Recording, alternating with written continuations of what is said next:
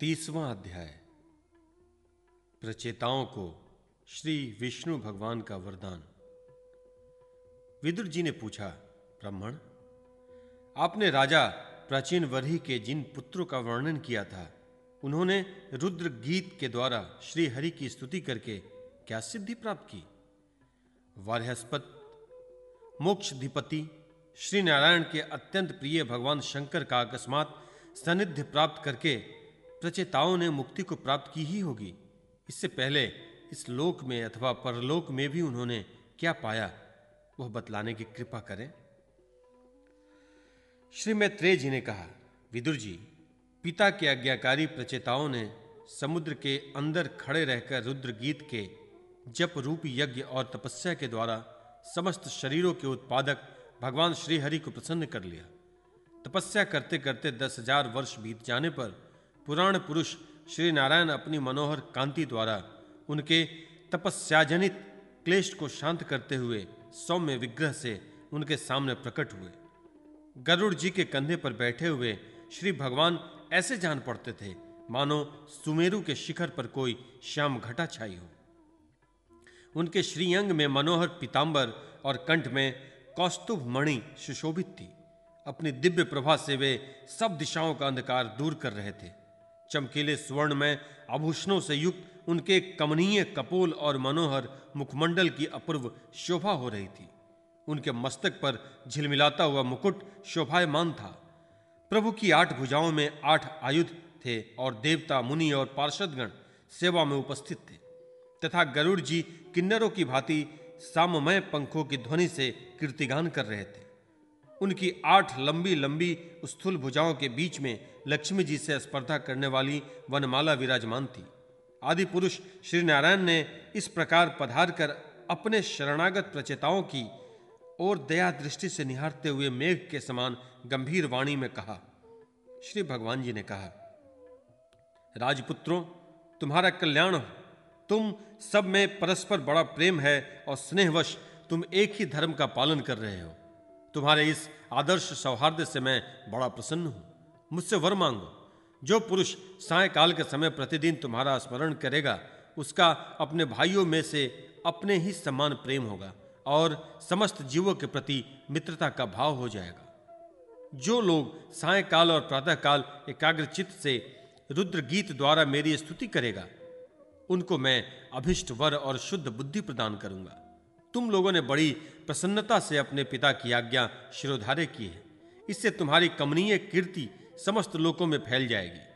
तुम्हारे एक बड़ा ही विख्यात पुत्र होगा, वह गुणों में किसी भी प्रकार ब्रह्मा जी से कम नहीं होगा, तथा अपनी संतान से तीनों लोकों को पूर्ण कर देगा। राजकुमारों, कंडु ऋषि ने तपोनाश के लिए इंद्र की भेजी हुई प्रमलोचा अप्सरा से एक कमल नयनी कन्या उत्पन्न हुई है। उसे छोड़कर वह स्वर्गलोक को चली गई। तब वृक्षों ने उस कन्या को लेकर पाला पोसा। जब वह भूख से व्याकुल होकर रोने लगी, तब औषधियों के राजा चंद्रमा ने दयावश उसके मुँह में अपनी अमृत वर्षिनी तर्जनी उंगली दे डाली। तुम्हारे पिता आजकल मेरी सेवा भक्ति में लगे हुए हैं। उन्होंने तुम्हें संतान उत्पन्न करने की आज्ञा दी है। अतः तुम शीघ्र ही उस देवोपम सुंदरी कन्या से विवाह कर लो। तुम सब एक ही धर्म में तत्पर हो और तुम्हारा स्वभाव भी एक सा ही है। इसलिए तुम्हारे ही समान धर्म और स्वभाव वाली वह सुंदरी कन्या तुम सभी की पत्नी होगी और तुम सभी में उसका समान अनुराग होगा। तुम लोग मेरी कृपा से दस लाख दिव्य वर्षों तक पूर्ण बलवान रहकर अनेकों प्रकार के पार्थिव और दिव्य भोग भोगोगे।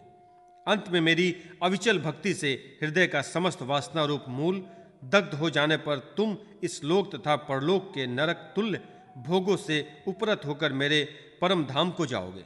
जिन लोगों के कर्म भगवत पर्ण बुद्धि से होते हैं और जिनका सारा समय मेरी कथा वार्ताओं में ही बीतता है, वे गृहस्थाश्रम में रहे तो भी घर उनके बंधन का कारण नहीं होते। वे नित्य प्रति मेरी लीलाएँ सुनते रहते हैं, इसलिए ब्रह्मवादी वक्ताओं के द्वारा मैं ज्ञान स्वरूप पर ब्रह्म उनके हृदय में नित्य नया नया सा भासता रहता हूँ। और मुझे प्राप्त कर लेने पर जीवों को न मोह हो सकता है, न शोक और न हर्ष ही। श्री मैत्रेय जी कहते हैं, भगवान के दर्शनों से प्रचेताओं का रजोगुण, तमोगुण, मल नष्ट हो चुका था। जब उनके सकल पुरुषार्थों के आश्रय और सबके परम सुहृद श्री हरि ने इस प्रकार कहा, तब वे हाथ जोड़कर गदगद वाणी से कहने लगे प्रेस्ताओं ने कहा, प्रभु, आप भक्तों के क्लेश दूर करने वाले, हम आपको नमस्कार करते हैं। वेद आपके उदार गुण और नामों का निरूपण करते हैं। आपका वेग, मन और वाणी के वेग से भी बढ़कर है, तथा आपका स्वरूप सभी इंद्रियों की गति से परे है। हम आपको बार बार नमस्कार करते हैं। आप अपने स्वरूप में स्थित रहने के कारण नित्य शुद्ध और शांत हैं। मनरूप निमित्त के कारण हमें आप में यह मिथ्या द्वैत भास रहा है। वास्तव में जगत की उत्पत्ति, स्थिति और लय के लिए आप माया के गुणों को स्वीकार करके ही ब्रह्मा, विष्णु और महादेव रूप धारण करते हैं। हम आपको नमस्कार करते हैं। आप विशुद्ध, सत्व स्वरूप हैं। आपका ज्ञान संसार बंधन को दूर करता है। आप ही समस्त भगवतों के प्रभु वसुदेव नंद भगवान श्री कृष्ण हैं। आपको नमस्कार है। आपकी ही नाभि से ब्रह्मांड रूप कमल प्रकट हुआ था। आपके कंठ में कमल कुसुमों की माला सुशोभित है, तथा आपके चरण कमल के समान कोमल हैं, कमल नयन। आपको नमस्कार है। आप कमल कुसुम की केसर के समान स्वच्छ पीताम्बर धारण किए हुए हैं, समस्त भूतों के आश्रय स्थान हैं, तथा सबके साक्षी हैं। हम आपको नमस्कार करते हैं। भगवान, आपका यह स्वरूप संपूर्ण क्लेशों की निवृत्ति करने वाला है। हम अविदा अस्मिता, राग द्वेषादि क्लेशों से पीड़ितों के सामने आपने इसे प्रकट किया है। इससे बढ़कर हम पर और कृपा क्या होगी? अमंगलकारी प्रभु, दीनों पर दया करने वाले समर्थ पुरुषों को इतनी ही कृपा करनी चाहिए कि समय समय पर उन दीन जनों को ये हमारे हैं, इस प्रकार स्मरण कर लिया करें। उसी से उनके आश्रितों का चित्त शांत हो जाता है। आप तो क्षुद्र से क्षुद्र प्राणियों के भी अंतकरणों में अंतर्यामी रूप से विराजमान रहते हैं। फिर आपके उपासक हम लोग जो जो कामनाएँ करते हैं, हमारी उन कामनाओं को आप क्यों न जान लेंगे? जगदीश्वर, आप मोक्ष का मार्ग दिखाने वाले और स्वयं पुरुषार्थ स्वरूप हैं। आप हम पर प्रसन्न हैं, इससे बढ़कर हमें और क्या चाहिए? बस हमारा अभिष्ट वर तो आपकी प्रसन्नता ही है। तथापि नाथ हम एक वर आपसे अवश्य मांगते हैं। प्रभु, आप प्रकृति आदि से परे हैं और आपकी विभूतियों का भी कोई अंत नहीं है, इसलिए आप अनंत कहे जाते हैं। यदि भ्रमर को अनायास ही कल्प वृक्ष मिल जाए तो क्या वह किसी दूसरे वृक्ष का सेवन करेगा? तब आपकी चरण शरण में आकर अब हम क्या क्या मांगे? हम आपसे केवल यही मांगते हैं कि जब तक आपकी माया से मोहित होकर हम अपने कर्मानुसार संसार में भ्रमते रहें। तब तक जन्म जन्म में हमें आपके प्रेमी भक्तों का संग प्राप्त होता रहे। हम तो भगवत भक्तों के क्षण भर के संग के सामने स्वर्ग और मोक्ष को भी कुछ नहीं समझते। फिर मानवीय भोगों की तो बात ही क्या है? भगवत भक्तों के समाज में सदा सर्वदा भगवान की मधुर मधुर कथाएँ होती रहती हैं, जिसके श्रवण मात्र से भोग तृष्णा शांत हो जाती है। वहाँ प्राणियों में किसी प्रकार का वैर, विरोध या उद्वेग नहीं रहता। अच्छे अच्छे कथा प्रसंगों द्वारा निष्काम भाव से सन्यासियों के एकमात्र आश्रय साक्षात श्री नारायण देव का बार बार गुणगान होता रहता है। आपके वे भक्तजन तीर्थों को पवित्र करने के उद्देश्य से पूरे पृथ्वी पर पैदल ही चलते हैं। भला उनका समागम संसार से भयभीत हुए पुरुषों को कैसे रुचिकर न होगा? भगवान, आपके प्रिय सखा भगवान शंकर के क्षणभर के समागम से ही आज हमें आपका साक्षात दर्शन प्राप्त हुआ है। आप जन्म, मरण रूप, दुसाध्य रोगों के श्रेष्ठतम वैद्य हैं, तथा अब हमने आपका ही आश्रय लिया है।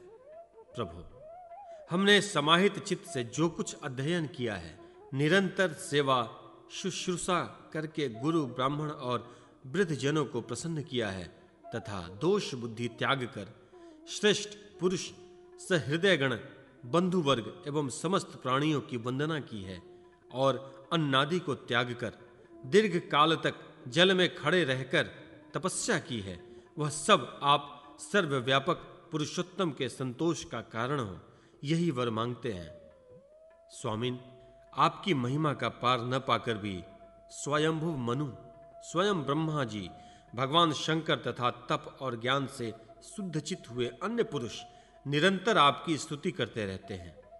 अतः हम भी अपनी बुद्धि के अनुसार आपका यशोगान करते हैं। आप सर्वत्र समान शुद्ध, स्वरूप और परम पुरुष है। आप सत्व मूर्ति भगवान वासुदेव को हम नमस्कार करते हैं।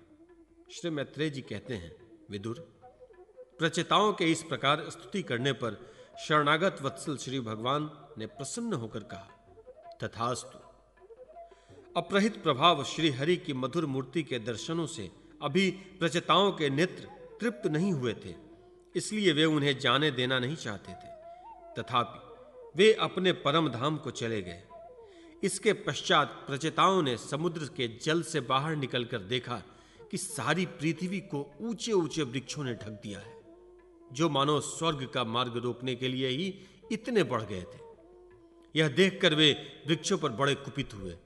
तब उन्होंने पृथ्वी को वृक्ष, लता आदि से रहित कर देने के लिए अपने मुख से प्रचंड वायु और अग्नि छोड़ा, जैसे कालाग्नि रुद्र प्रलय कार में छोड़ते हैं। जब ब्रह्मा जी ने देखा कि वे सारे वृक्षों को भस्म कर रहे हैं, तब वे वहाँ आए और प्राचीन वरी के पुत्रों को उन्होंने युक्तिपूर्वक समझाकर शांत किया। फिर जो कुछ वृक्ष वहाँ बचे थे उन्होंने डर कर ब्रह्मा जी के कहने से वह कन्या लाकर प्रचिताओं को दे दी। प्रचिताओं ने भी ब्रह्मा जी के आदेश पर उस मरिशा नाम के कन्या से विवाह कर लिया। इसी के गर्भ से ब्रह्मा जी के पुत्र दक्ष ने श्री महादेव जी की अवज्ञा के कारण अपना पूर्व शरीर त्याग कर जन्म लिया। इन्हीं दक्ष ने चाक्षुष मनवंतर आने पर जब काल क्रम से पूर्व सर्ग नष्ट हो गया, भगवान की प्रेरणा से इच्छानुसार नवीन प्रजा उत्पन्न की। इन्होंने जन्म लेते ही अपनी कांति के समस्त तेजस्वी को तेज छीन लिया। ये कर्म करने में बड़े दक्ष कुशल थे। इसी से इनका नाम दक्ष हुआ।